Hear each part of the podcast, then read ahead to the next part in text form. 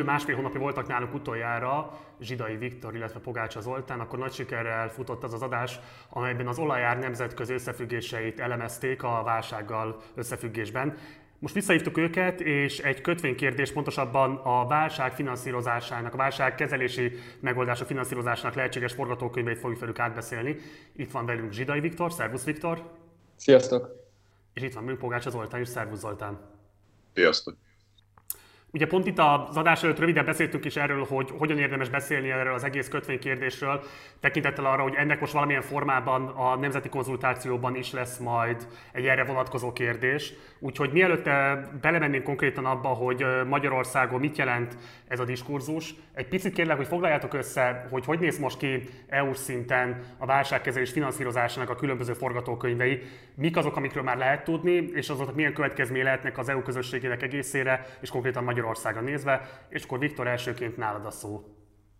Uh, ugye egyelőre egy előterjesztés van, amit még meg kell szavazni az államoknak, és azért ez nem lesz egy egyszerű, mert láthatóan elég erős érdekellentétek vannak. Most nagyjából nagyon röviden és nagyon zanzásítva az egész arról szól, hogy az Európai Unió gyakorlatilag kötvényeket bocsájtanak ki közösen végre, amiről már régóta volt szó, közös felelősségvállalás mellett, és ebből a befolyó pénzből egyrészt visszanemtérítendő támogatásokat, másrészt hiteleket nyújtanának a különböző országoknak, attól függően, ugye, és itt erről fog menni eléggé erősen a vita, erről is fog menni a vita, hogy mekkora volt a elmúlt időszakban náluk a munkanélküliség, mennyi az egyfőre jutó GDP, lehet, hogy más számokat is be fognak még hozni. Az a lényeg, szerintem, ami nagyon-nagyon-nagyon fontos, 20 éve ezt próbálja mindenki valahogy elérni, hogy az Európai Unió valamilyen közös felelősségvállalás keretében elmozdulva egy ilyen ilyen egyesültebb Európa felé vállaljon egymásért felelősséget, és ezt a pénzt valahogy közösen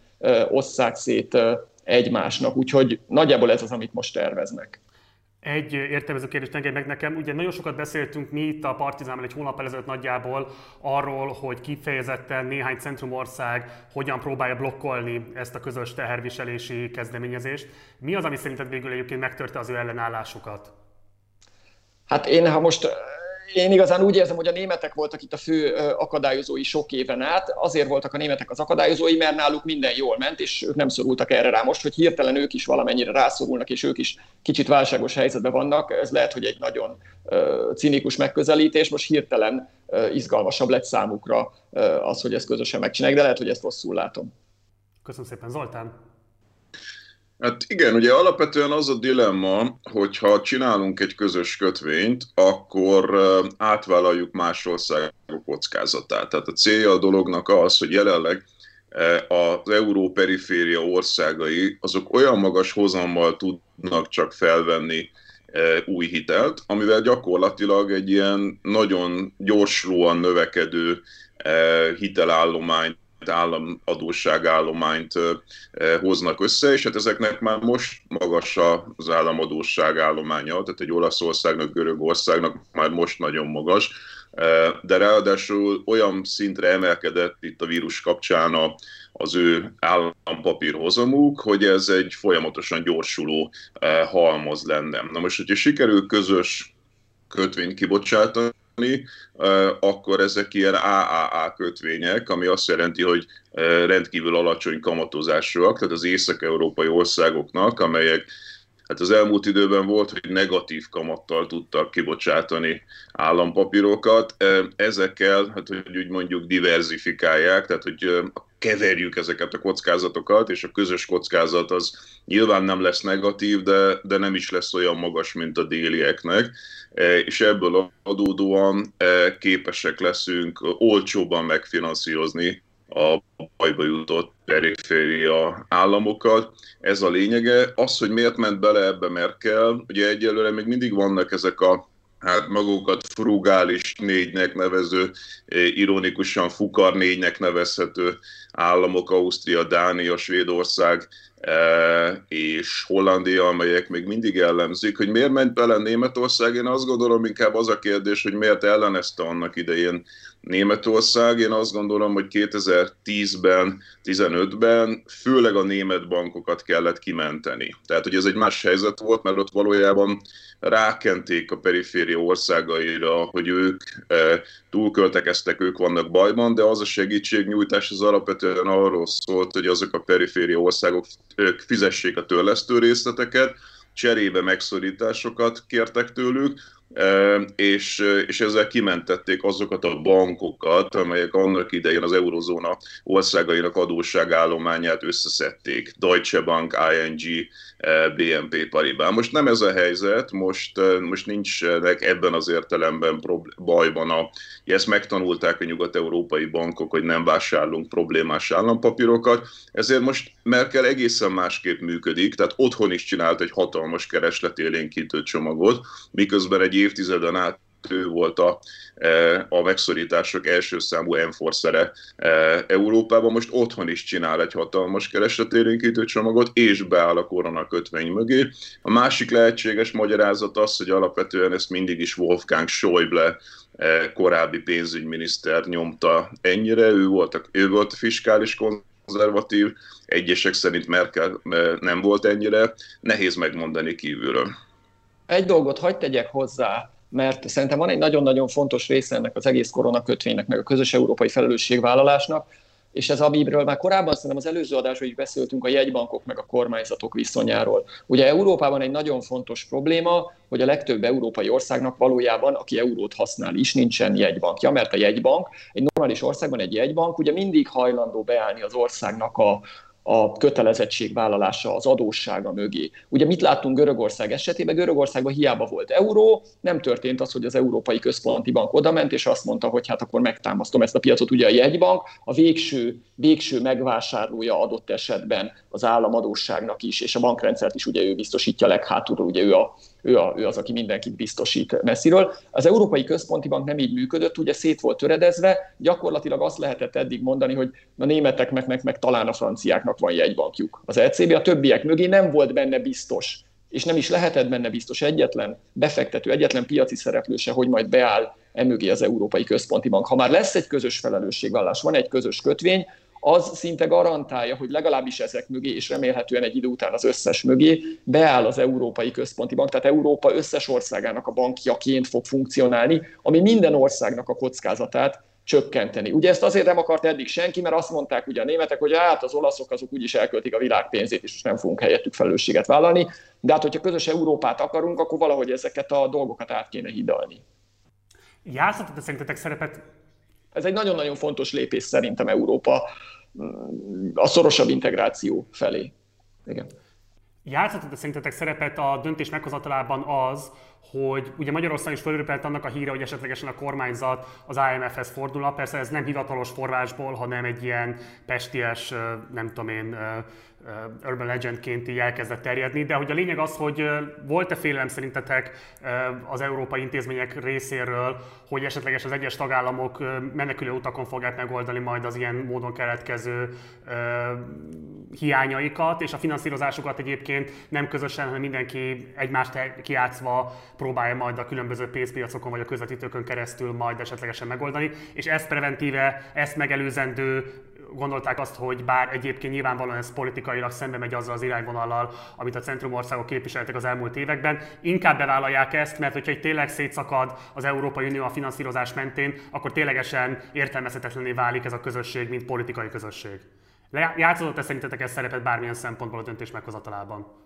Én azt gondolom, hogy azért játszhatott szerepet, tehát azért reális ez, a, amit Urban Legendnek mondasz, mert ez egyszer ténylegesen megtörtént, és ez konkrétan akkor történt meg, amikor Magyarország uh, 2008-9-ben járunk, amikor 8-ban, ha jól emlékszem konkrétan, amikor Gyurcsány Ferenc alatt Magyarországon elképesztően elszalad a, a, az államháztartás, az államadóság, és Magyarország az IMF-hez és a Világbankhoz fordul, és mennek Washingtonban a tárgyalások, amit most mondok, azt az onnan tudjuk, hogy Király Júlia, a jegybank volt alelnöke vezette ezeket a tárgyalásokat, és a saját könyvében ezt le is írja, hogy ülnek Washingtonban egy szobában, tárgyalnak az IMF-fel és a Világbankkal, és egyszer csak beszalad oda ebbe a szobába egy Európai Uniós funkcionárius, aki azt mondja, hogy azonnal tessék leállítani ezeket a tárgyalásokat, Európai Uniós ország nem fordul az IMF-hez segítségért. Le is állítják a tárgyalásokat, e, az Európai Unió próbál keresni valami megoldást, hogy Magyarország kaphasson e, pénzt, de hát kiderül, hogy ugye akkor a baj van, hogy, az, hogy a GDP 20%-át elérő segítségre lenne szüksége Magyarországnak, majd ugyanez az Európai Uniós mókus azt mondja a következő nap, hogy tessék újra kezdeni a tárgyalásokat, mert nincs az Európai Uniónak ennyi pénze, mégiscsak felvehet Magyarország pénzt az IMF-től. Ez konkrétan megtörtént Király Júlia szerint, tehát egészen biztos, hogy amíg az nem volt, amit Viktor mond, hogy ugye közös felelősségvállalás egész egyszerűen nem tudott ennyi pénzt előteremteni mondjuk normális hozammal az Európai Unió, tehát hogy ez biztos, hogy benne lehet a paktumba, hogy ki, hogy ki kell a pakliba és a paktumba, hogy, hogy ki kell kerülni azt igen, hogy ezek az országok. De ugye a, a, azért azt ne gondoljuk, hogy a, az IMF hitel az olyan nagyon olcsó. Tehát, hogyha most jelenleg mondjuk a, az olasz állampapírhozamok az olyan, azok olyan 2 és 3 százalék között vannak valahol, azért ténylegesen, amikor az eurózóna időszakában kaptak hitelt mondjuk az IMF-től a, a, megseg, a megsegített országok, ezek olyan 4% körüli kamattal kaptak, tehát hogy az se olyan nagyon kedvező hitel. És még egy dolog van egyébként, megint csak Magyarország kapcsán, hogy Magyarország most teljesen más helyzetben van. Ugye a jegybank létrehozott olyan eszközöket, amivel gyakorlatilag szükségtelenné válna szerintem az IMF-hez fordulni, mert a jegybank maga is meg tudná finanszírozni a hiányt könnyen lehet, hogy pont az ezzel kapcsolatos egyet értés vezetett ahhoz, hogy te persze ezt nem tudjuk, ez megint akkor az Urban Legend kategória. Ugye Nagy Márton a jegybanknak a, az alelnöke kellett, hogy távozzon a jegybankból, nem tudjuk, hogy ezért de ezzel kapcsolatban azért úgy látom, hogy voltak egyet értések, tehát nézeteltérések. De Magyarországon most nem lenne szükség IMF-re, csak azt akartam kihozni, hogyha nagyon meg tudnánk oldani a problémát jelenleg. Milyen módon fogja érinteni Magyarországot szerintetek ez a koronakötvény? Ugye voltak arra híradások, hogy Magyarország az egyik kedvezményezettje lehet pont ennek, hiszen amit ti is mondtatok, hogy ezek a különböző mutatók, amiket elvárnak, hogy lehessen jogosultságot nyerni a fölvételre, például mondjuk a foglalkoztatottsági kérdések, ott ugye pont a közmunka és egyéb ilyen állami foglalkoztatási programok miatt ez Európa viszonylatban meglehetősen alacsonynak mondható, már hogy a munkanélküliség szintje. Ilyen értelemben, hogyha nem is szorul rá egyébként Magyarország, elképzelhető, hogy valamilyen módon lesz majd közünk ezekhez a kötvényekhez. Érdemes ebben gondolkodni a szerintetek a magyar kormányzatnak, a jegybanknak, vagy sem? Hát a jelenlegi számítások szerint ugye nagyjából úgy néz ki a dolog, hogy egy ilyen 750 milliárd eurós ez az egész, amiről beszélünk. Mivel Magyarország kevés kevésbé érintett a dologban. Ugye, ahogy Viktor mondta korábban, azok az országok, a célországok, ahol jobban beütött a koronavírus válság, és hát ezek alapvetően Franciaország, Spanyolország, Olaszország, e, ugye a britek közben kiléptek. E, Kelet-Európában jobban érintette Szlovákiát és Romániát, de az összes többi kelet-európai ország valamilyen furaokból kevésbé volt érintett. Ugye nagy valószínűséggel azért, mert időben zártunk, és eléggé profi módon zárt ez a térség.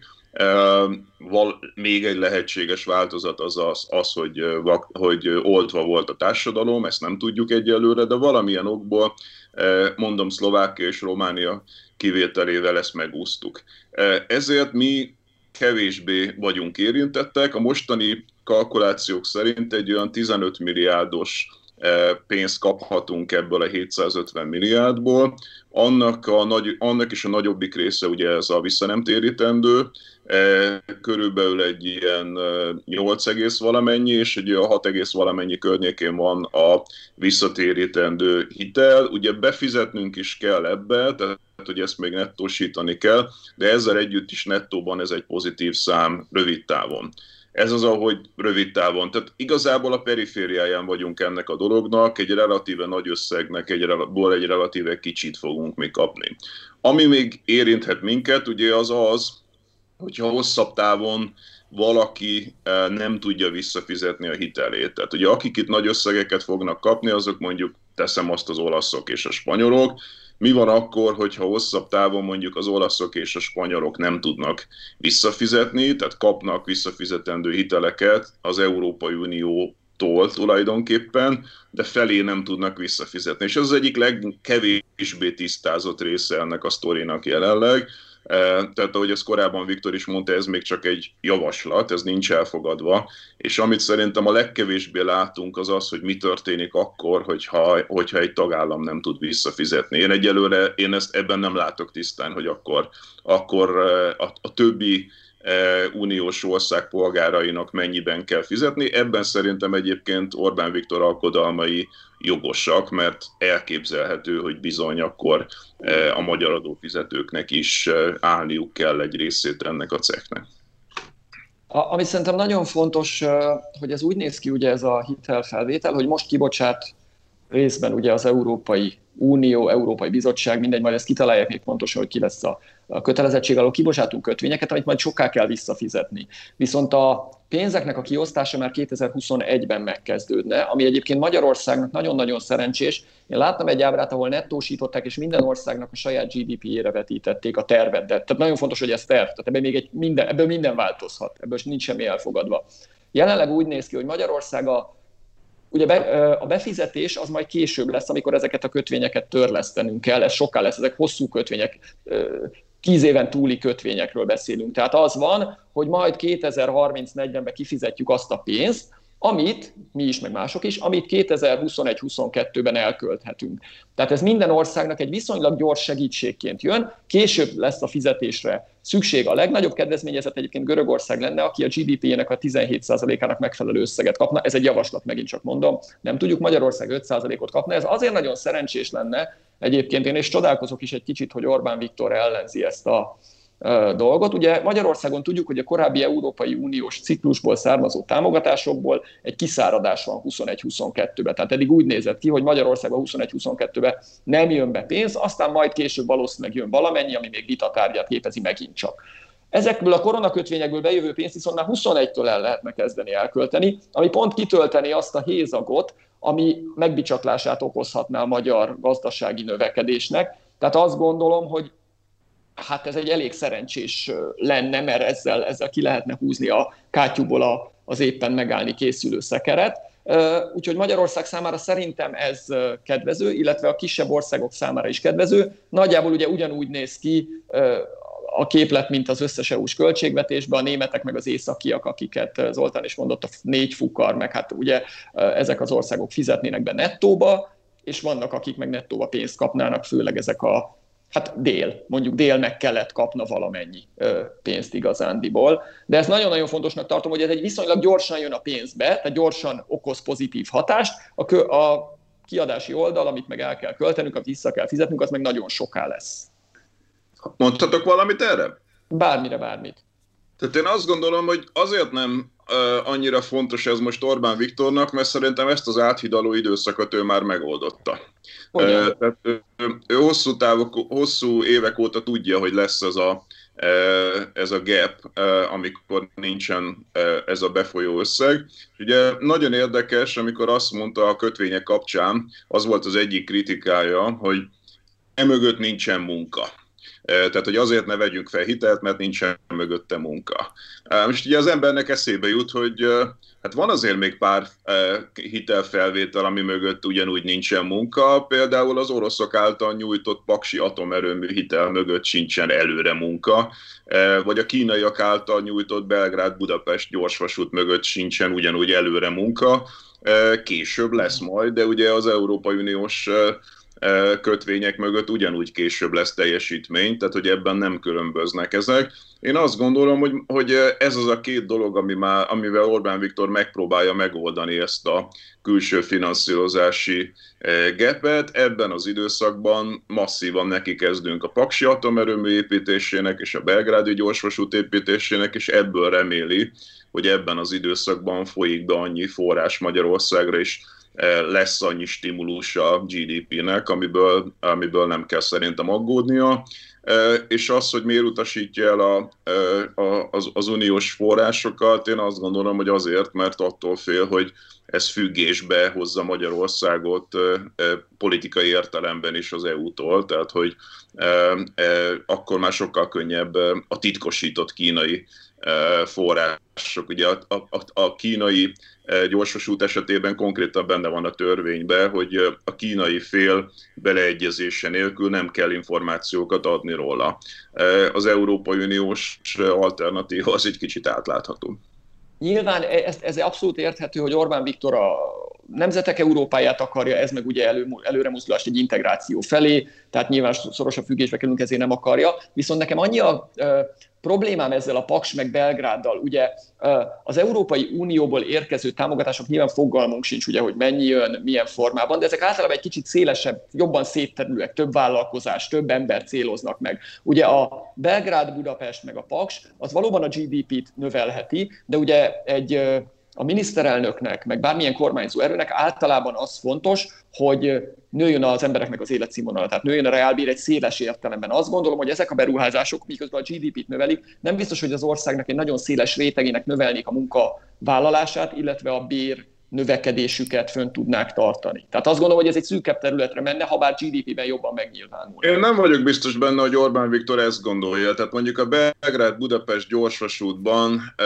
Mészáros Lőrinc cége az egyik legnagyobb építő, a Paksi e, építésbe is ugye létrehoztak egy, e, egy, egy, egy, egy nukleáris kapacitás céget, tehát én azt gondolom, hogy Orbán Viktor azt gondolja bizony, hogy magyar emberek tömegeinek munkája lesz ezekben, akkor is, hogyha ezt alapvetően koncentráltan egy-két kijelölt cég csinálja, és nem pedig szélesen terítve lesz, de ráadásul az az előnye megvan, hogy kevésbé kell elszámolni vele mint azokkal a szélesen terített Európai Uniós támogatásokkal, amelyekkel e, hát az elmúlt időszakban csak a baj volt, hiszen azért tudjuk, hogy bizonyos támogatások esetében konkrétan megpróbálta elszámoltatni az Európai Unió e, Magyarországot, át is pakoltuk akkor az EU-s pénzekből a nem EU-s pénzek közé ezeket a támogatásokat, tehát én azt gondolom, hogy ha a kormányfő fejével gondolkodunk, akkor, akkor egy kicsit mások a prioritások. Lehetséges, mondom, én nekem csak annyi a bajom, hogy ez egy mondat, hogy itt 20 ezer, vagy 30 ezer, vagy 50 ezer ember fog dolgozni, vagy azoknak az életére fog kihatni. Az Európai Uniós támogatások valószínűleg több százezre. Tehát nekem lehet, hogy ezt gondolja, én azt gondolom, hogy szélesebb gazdasági hatást váltanak ki. De ért, tehát szerintem értjük egymást, meg nagyjából hasonlót gondolunk erről. Látok-e relevanciát, vagy inkább demagógiának tartjátok azt a felvetést, amiket idehaza talán nem is jelent meg a nyilvánosságban, de a nemzetközi nyilvánosságban ez egy visszatérő kritika most, hogy nevezetesen ahelyett, hogy az EU intézményrendszere direkt támogatásokat adna és lemondana az esetleges kötvényprogramról, Szóval, hogy miért, tehát a kritika nagyjából úgy szól, hogy kihasználva azt a helyzetet, hogy most kerültek egyes államok, kihasználva a válságnak ezt a rettetes helyzetét, egyfajta adós kötelékbe kényszeríti ezeket az államokat, ahelyett, hogy csak megpróbálna meg valamilyen módon liquid cash megoldani az ő esetleges szorult helyzetüket. Tehát gondoljátok azt, hogy ebből tényleg lehet egy olyan politikai motiváció is, hogy ezzel azokat a demokratikus deficiteket, azokat az integrációs deficiteket, amiket nem sikerült megoldani az elmúlt tíz évben, most ezekkel a pénzügyi eszközökkel próbálja az EU intézményrendszerre valamilyen módon orvosolni, és ebből a szempontból fölvethetőek esetlegesen kritikák, hogy miért pont ezt az eszközt használja az EU, amikor most be akar lépni a válságkezelés szinterére. Látok ebben relevanciát ebben a kritikában, vagy kevésbé? Hát igazándiból én nem, nem értem azt, hogy miből oszthatna mondjuk az Európai Bizottság pénzt, ha nem bocsát ki kötvényeket, vagy nem szerez valakitől pénzt. Hát megkérhetni az Európai Központi Bankot, ha ilyen nagyon haveri viszonyban lennének, hogy küldjön minden ember számlájára ezer eurót, de tehát ez, ennek nincs jelenleg valóság alapja. Tehát én nem, nem látom ennek a megvalósíthatóságát másként. Mi lehet, hogy vannak hátsó szándékok ettől függetlenül, de nem tudom, hogy hogy tudnak megvalósítani máshogyan. Ugyanezt gondolom, tehát ideális esetben szerintem is az lenne a legjobb megoldás, hogy a jegybank finanszírozná 0%-os hozammal a, ezeket a válságkezelő programokat. Tehát én is a monetáris finanszírozás mellett lennék, de hát ugye ettől nagyon messzire vagyunk jogilag.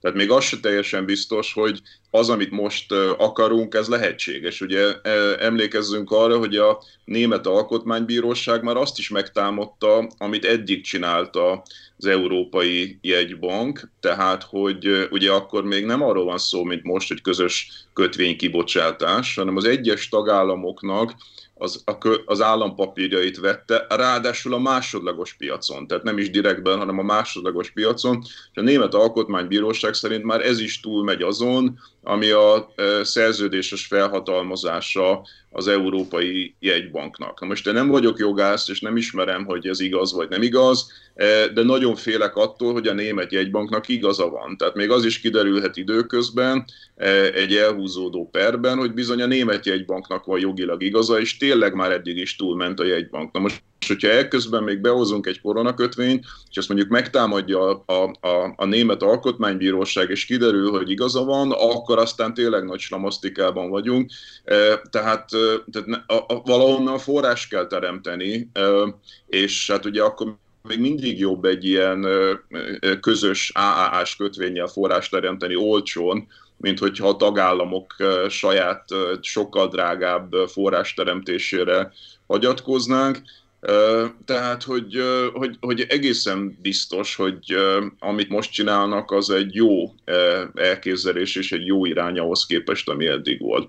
Én nem nagyon hiszek ezekbe az ilyen el akarjuk adósítani Európát típusú összeeskembeskemekbe. Szerintem ezek, ezek tényleg ilyen városi legendák. Ahogy abban se hiszek, hogy az Európai Unió olyan nagyon csökkenteni akarná a demokratikus deficitét, tehát hogy ez a kettő szerintem nem függ össze. Szerintem masszív demokratikus deficite van az Európai Uniónak, de hát évek, évtizedek óta cipeli ezt, és semmi hajlandóságot nem mutat arra, hogy ezt csökkentse. Tehát szerintem értelmes válságkezelést akar csinálni, és, és fenn fog maradni a demokratikus deficit. És akkor bocs, ebből forduljunk rá a magyar helyzetre. Mit lehet elmondani a monetáris finanszírozás hazai terveiről, amiket már esetleg lehet ismerni? Hogyan látjátok most a Magyar Jegybank szerepét a válságkezelésben? Megijedtek, én úgy látom, illetve megnyugodtak, illetve mind a kettő történt. Egyrészt hamarabb visszapattant, ugye azt gondolom, hogy amikor másfél hónapja talán beszéltünk itt, akkor senki nem gondolta volna, hogy a élet ilyen módon helyreáll, hogy mindenki kint flangál az utcán, és semmilyen, szinte már semmilyen korlátozás nem maradt. Ami egyébként nem biztos, hogy annyira jó lesz a végén, de ezt majd meglátjuk, ezt nem tudja senki, nem látjuk előre. Hamarabb visszapattant a gazdaság, emiatt kiderült, és nem csak nálunk ugye, hanem mindenhol, kiderült, hogy talán nincs szükség azokra a nagyon drákóinak, vagy ilyen drasztikusnak, vagy különlegesnek, nem, korábban nem használtak tűnő eszközökre, amiket az MNB előkészített, egyébként több ilyen eszközt készített elő, és emiatt visszakoztak is ettől az egésztől. Azt gondolom, hogy nyilván, hogyha mélyebb lenne a válság, tehát amikor nagyon nagy a válság, akkor mindig előkerülnek ilyen nagyon durva eszközök. Egyelőre úgy tűnik, hogy nem olyan rossz a helyzet, emiatt szerintem inkább a standard, a konzervatívabb eszközök felé fordultak Magyarországon is, és talán máshol is. Zoltán? Hasonlót gondolok, ugye volt ez a cikk a legelején a válságnak, amit nagyon erősen megosztottak nagyon sokan, ez a pörő és tánc, vagy kalapács és táncként fordított cikk, ami ugye arról szólt, hogy az elején nagyon elnyomni a vírust, és utána szépen megpróbálni felengedni. Most ennek a cikknek a szerzője írt egy második hasonlóan részletes és hasonlóan alapos összefoglalót, amiben szerintem egyértelműen bebizonyítja, hogy azok az országok jártak jól, akik követték ezt a pörőjés tánc stratégiát, tehát hogy az elején nagyon jól elnyomták, és utána felengedhetik. Szerintem ez történt Magyarországon is alapvetően, hogy ügyesen elnyomtuk hamar, és utána felengedhetünk. A probléma az, hogy ugye közben egy csomó ember elkezdte azt érezni, hogy itt nincs is nagy baj. E, ugye volt ez a mém, ami keringett a Facebookon, hogy egy ilyen ejtőernyős zuhal lefelé, és azt mondja az ejtőernyős, hogy hoppá, ez az ejtőernyő tök jó megfogott, lelassultam, most már akár le is csatolhatom ezt az ejtőernyőt. Tehát, hogy azt gondolja egy csomó ember, hogy alapvetően nem is volt ilyen nagy baj, nem kellett volna ilyen drákoi intézkedéseket hozni, és azt szerintem érzékeli a kormányzat és a jegybank is, hogy, hogy van egy ilyen keveredés az emberekben, mint hogyha két alternatív valóság lenne, hogy egyrészt mondják, hogy úristen a vírus, másrészt pedig ők nem érzékelnek a saját életvilágukban semmit.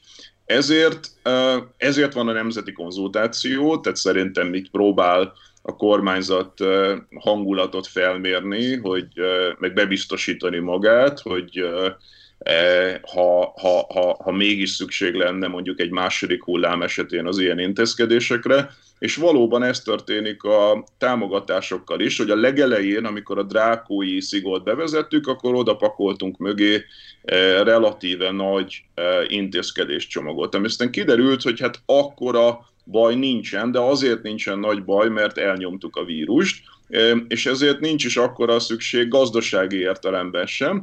És akkor azt csinálta a kormányzat, hogy szépen lassan, csöndben megpróbál, elkezdte visszapakolni ezeket a dolgokat, de a csomagon belül. Tehát egy csomag méretét nem akarta csökkenteni, mert az még mindig jól néz ki, hogy azt mondhatja, hogy 20%-a a GDP-nek. Ugye ebben a 20%-ban az égvilágon minden bele van kalkulálva, tehát ebben benne vannak mondjuk a, e, a, a hiteltörlesztés kedvezmények nagyon masszívan, ebből benne vannak az adó elengedések, de benne van a Nemzeti űrprogram és a Veszprémi úszoda is, tehát hogy ebben tényleg nagyon-nagyon nyugat-balkáni befektetés. Egészen, hogy mondjam, hogy fogalmazzak, a, a vírus elleni küzdelemhez hát lazán kötődő intézkedések is benne vannak, tehát a csomag méretét nem akarta megváltoztatni, hanem a csomagon belül csináltak olyan átpakolásokat, amiben egyébként például visszajutat intézményeknek forrásokat. Tehát ugye itt az eredeti források egy része azok intézményektől lettek elvéve, megszorításokként, és hát ezek most vissza vannak juttatva, de közben meg a csomag mérete nem változik. Tehát valami elképesztően áttekinthetetlen amúgy eh, költségvetési értelemben, hogyha ezt egy ez egy cégnek a könyvelése lenne, akkor egy könyvelő, eh, hát eh, hogy mondjam, elég csúnyán nézni egy ilyen típusú áttekinthetőségre. Viktor? Hát én azért, nekem van, igen, tehát amit Zoltán mondott, ugye, ugye mindig azt mondják, hogy az a jó járványügyi intézkedés, amire utólag mindenki azt mondja, hogy nem volt semmi értelme. Ugye, igen. és hogy miért, ugye a kelet-európai országban szerencsére én ebbe a BCG oltásos elméletben nem annyira hiszek, nem látom megalapozottnak, de szerencsére akkor vezette be szinte egész Kelet-Európa az intézkedéseket, amikor nagyon kevés fertőzött volt, így aztán nem tudott elszabadulni a vírus. Emiatt ugye nincs az emberekbe félelem érzet, de a kormányzatokban sem. Illetve van egy olyan nyomás, ugye az összes nem csak magyar, hanem az európai kormányzatokon, hogy akkor a gazdaságot helyre kéne állítani. Emiatt azt mondják, hogy akkor menjen minden, mint ahogy volt, és akkor reméljük, hogy nem lesz belőle nagy baj. Ugye ezért nagyon érdekesek ezek a eszközök, a monetáris finanszírozás is, és az egyéb jegybanki eszközök is, ugyanis nem garantálható az, hogy két hónap, három hónap, négy, öt hónap múlva nem lesz megint olyan probléma, ami megint egy gazdasági nehézségeket okoz, tehát a vírusból adódó gazdasági nehézségek, amire majd lehet, hogy megint reagálnia kell a kormányzatnak, lehet, hogy megint be kell élesíteni a jegybanknak majd ezeket a monetáris finanszírozásos eszközeit. Tehát azt látom én, hogy ezt így Egyelőre hibernálták, nem tüntették el ezeket az eszközöket, ott állnak készenlétbe, és lehet, hogy bevetésre fognak kerülni, amennyiben ilyen problémák lesznek. És ugye ez megint csak egy, egy nagyon érdekes helyzet, ugye azért nincsen baj, mert nagyon megijedtünk. De mivel nem lett baj, ezért már nem vagyunk megijedve, emiatt megint lehet baj. Tehát, hogy ez ilyen, ilyen fura visszacsatolások vannak ebbe az egész történetben, és szerintem ezt azért nagyjából látja a jegybank vezetése is, Magyarországon is máshol is. Szeretném, hogyha egy gondolat erejéig kitérnénk a Nemzeti Konzultációban nevesített török járadék kötvényre, amit ilyen soros terv 2.0-ként kommunikál a kormányzat. Én tudom, hogy ez intellektuálisan nívótlan fölvetés is, de mégis muszáj lenne azért legalább két mondatot szólni arról, hogy egyrészt eredetileg mi lett volna ez az örök járadék kötvény, volt-e, vagy lette volna ennek relevanciája, és egyébként most ugye, hogy nem ez van, hanem eurókötvény, igazából mi a különbség a kettő között? Miről szólhat ez a kérdés, amit most fel fognak tenni több millió honfitársunknak postai úton, meg online? Hát itt ugye az történt, hogy a Soros tett egy javaslatot, tehát most tényleg van egy Soros terv. Tehát most először konkrétan van egy Soros terv, amiről lehet vitázni. De ezt a soros tervet egyébként az Európai Unió elég hamar elutasította.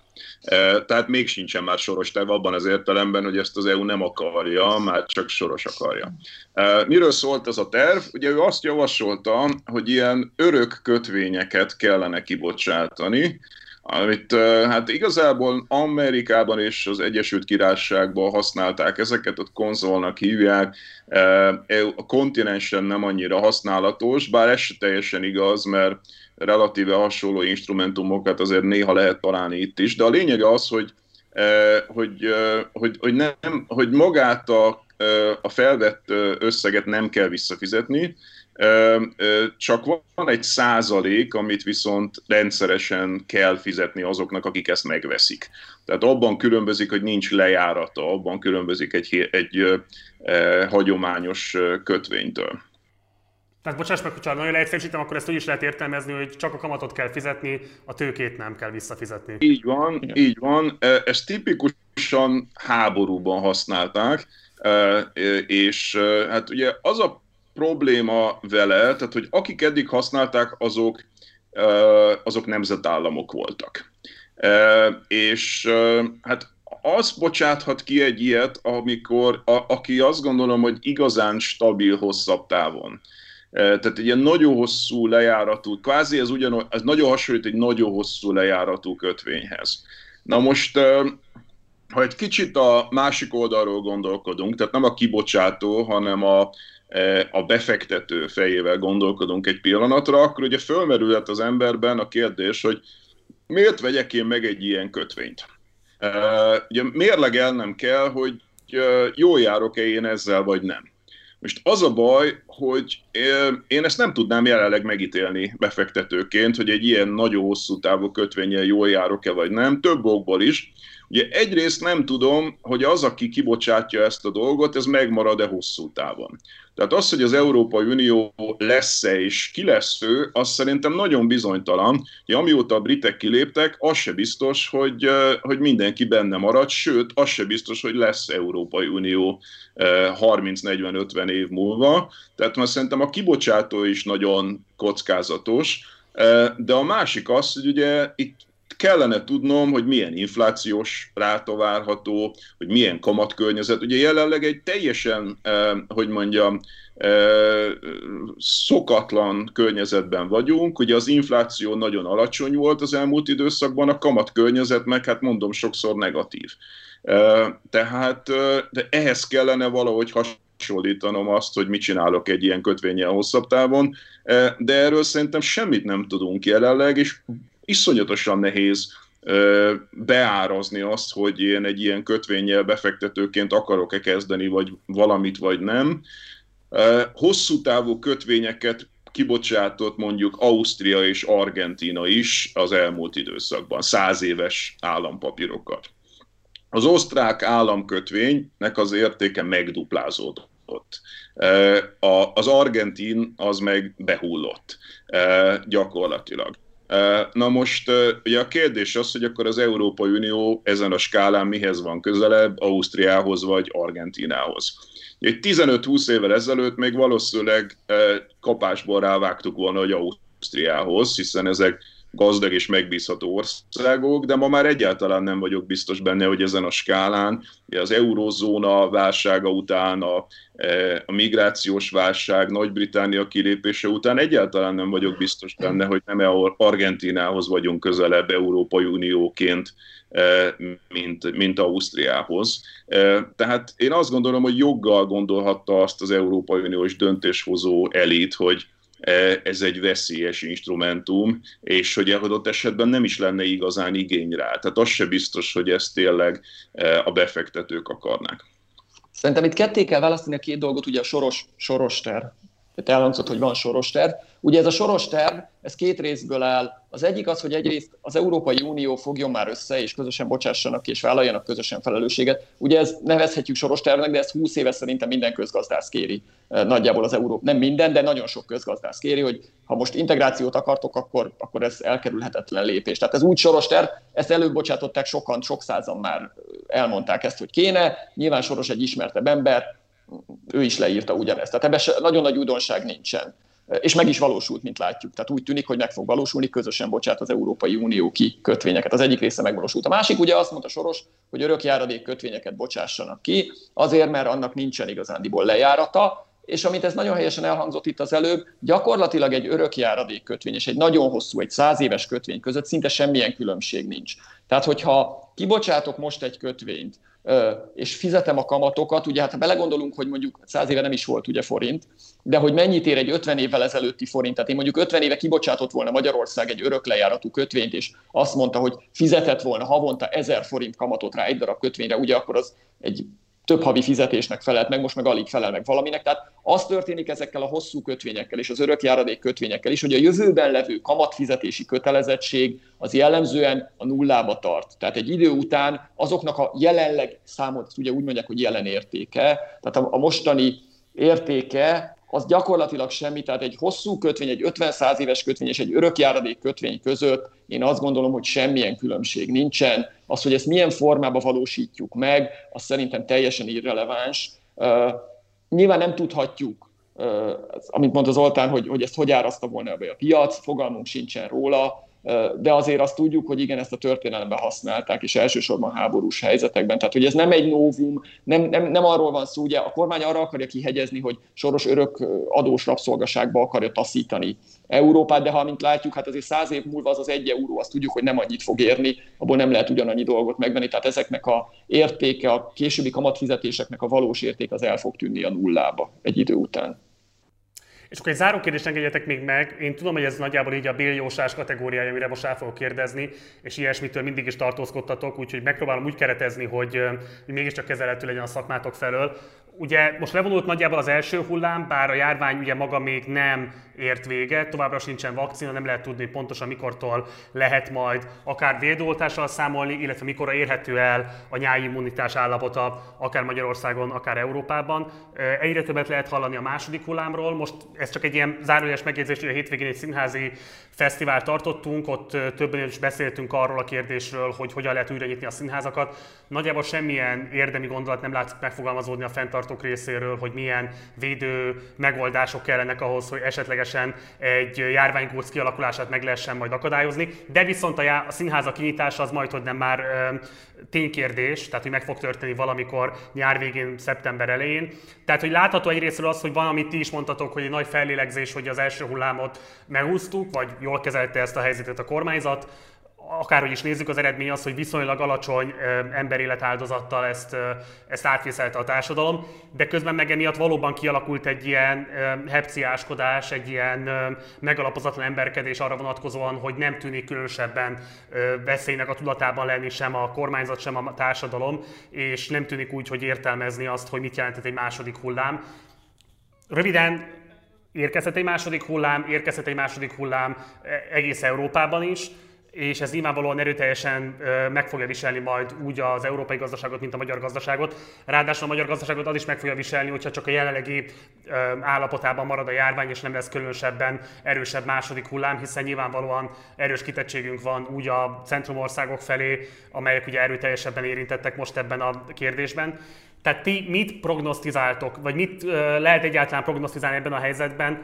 Nagyjából mekkora bezmahanással fogja zárni majd ezt az évet a magyar gazdaság, illetve milyen kihívásokra érdemes fölkészülnie a gazdasági életet irányítóknak, hogyan érdemes tervezniük az őszi időszakot, hogyha esetlegesen meg is ússzuk egy különösebben erősebb átfertőződés nélkül a nyarat, és mondjuk pont őszre érne el egy második hullám Magyarországra. Ti milyen prognosztiz tehát milyen prognosztizációval tudtok élni? Én azt mondanám, hogy a legutóbbi ismeretek azok azok, hogy a szuperfertőzők nagyon jelentősek ebben a, bete- a fertőzésben, tehát nagyon kevés ember felelős a fertőzések nagy részéért. Ezért én azt gondolom, hogy a járványnak a csillapítása nagyon könnyen elér, nem, nagyon könnyen, de viszonylag egyszerű eszközökkel, maszkviseléssel és a tömegrendezvények tiltásával elérhető, tehát szerintem színház az nem nagyon jó ötlet, az előzőre reflektálva, de azt gondolom, ha nincsenek tömegrendezvények és van maszkviselés, akkor valószínűleg kordába tartható a vírus, és mivel nagyon nagy kárt okozott a gazdaságnak, ugye ez a, gazdaság, ez a leállás, tehát tudjuk, hogy egy óriás bezuhanást okozott szinte mindenhol a GDP-ben, nagyon nagy munkanélküliség lesz, lett, ezért azt gondolom, hogy a kormányzatok mindenhol megpróbálják elkerülni. Én majdnem biztosnak tartom, hogy ilyen szintű leállás még akkor se lesz, hogyha elindul a fertőzés, hanem meg fogjuk próbálni ezekkel a most említett eszközökkel valamilyen szinten kordában tartani a járványt, valahogy ez a úgymond ezt a svéd utat járni, hogy mindenkit megkérjük az öreget, hogy maradjanak otthon, mindenki viselje maszkot mindenhol, ne gyűjjenek össze öt főnél többen, vagy tíz főnél többen sehogyan. Ennek is lesz a gazdaságra hatása, de valószínűleg sokkal kisebb, mint korábban. Én azt gondolom, hogy vissza fog térni a járvány, pont emiatt, hogy nem vagyunk annyira felelősek, és nem olyan jellegű beesése lesz a gazdaságnak, most, mint most, hogy egy ilyen hirtelen halál, hanem egy ilyen szerencsétlenkezés, bénázás, mocsár, sártaposás, vagy nem tudom, hogy mondjuk ezt. Tehát én azt gondolom, hogy a, hogy a harmadik, negyedik, negyed évben inkább egy ilyen, ilyen rossz érzés, egy ilyen, ilyen, ilyen lassú, nulla körüli stagnálás lesz, ami nem lesz nagyon kellemes senkinek se. Köszönöm szépen. Zoltán? Hát ugye nem vagyunk járványügyi szakértők, tehát mi nem fogjuk tudni megmondani azt, hogy a, a, hogyan alakul a vírus terjedése.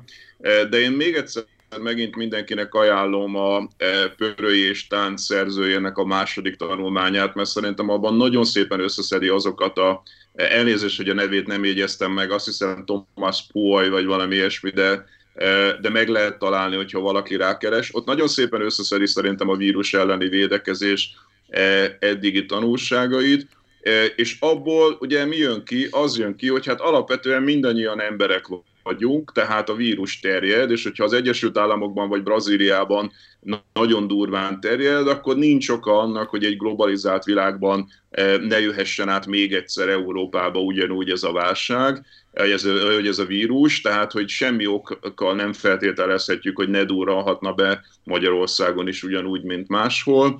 Eh, azt is összeszedi ott a szerző, hogy alapvetően eh, a svéd út egyáltalán nem működött, tehát hogy a nyári immunitásban nem lehet bízni több okból sem. Ugye egyrészt azért sem, mert hát mindezzel a stratégiával körülbelül egy ilyen 7%-8%-os átfertőzöttséghez tudtak eljutni Stockholmban. Tehát csak Stockholmban 7-8 az egész országban még ennél. Tehát ugye az, hogy, ahhoz, hogy nyáimmunitás legyen, ahhoz 60-70 százalékos átfertőzöttség közelébe nem kerültek a svédek, miközben rengetegen meghaltak, amire ugye azt szokták mondani, hogy de hát azok idősek otthonában haltak meg, de ezt bemutatja megint csak a szerző, hogy nem lehet izolálni az idősek otthonait. Tehát az egy illúzió, hogy az idősek, idős ott mindenhol a világon az idősek otthonában haltak meg, valószínűleg Magyarországon is, Belgiumban is, Hollandiában is, Svédországban is, de nem lehetséges. Az a stratégia, hogy én majd valahogy az öregeket elkülönítem, nem lehetséges,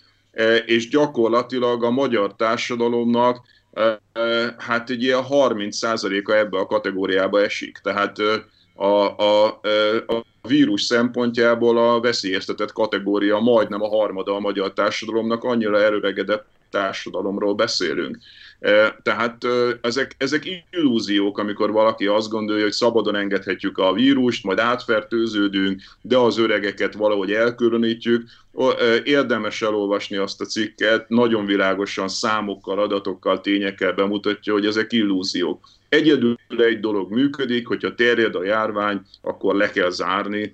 Azok az országok voltak sikeresek, amelyek lezártak, ebből a szempontból Magyarország is sikeres volt, hogy mekkora hatása lesz ennek gazdaságilag, ha nem jön vissza a válság, eh, ha nem jön vissza a vírus, akkor én azt gondolom, hogy egy ilyen 3 eh, százalék körüli, 3-4 százalék körüli mínusszal megúszunk GDP-ben. Tehát szerintem most az reális, hogy ugye az átlagos európai csökkenés az olyan 7 százalék körül lesz, a nagyon komolyan érintett országokban, mondjuk Olaszország, Spanyolországot lehet 10% vagy a fölött is, mi a kevésbé kitett országként körülbelül egy ilyen mínusz három környékén lehetünk, ahol nagyon-nagyon-nagyon csúnya számok lesznek az az Egyesült Államok, e, tehát e, különböző Fed előrejelzések szerint a második negyed évben az USA-ban ilyen 35%-os GDP zuhanásokat e,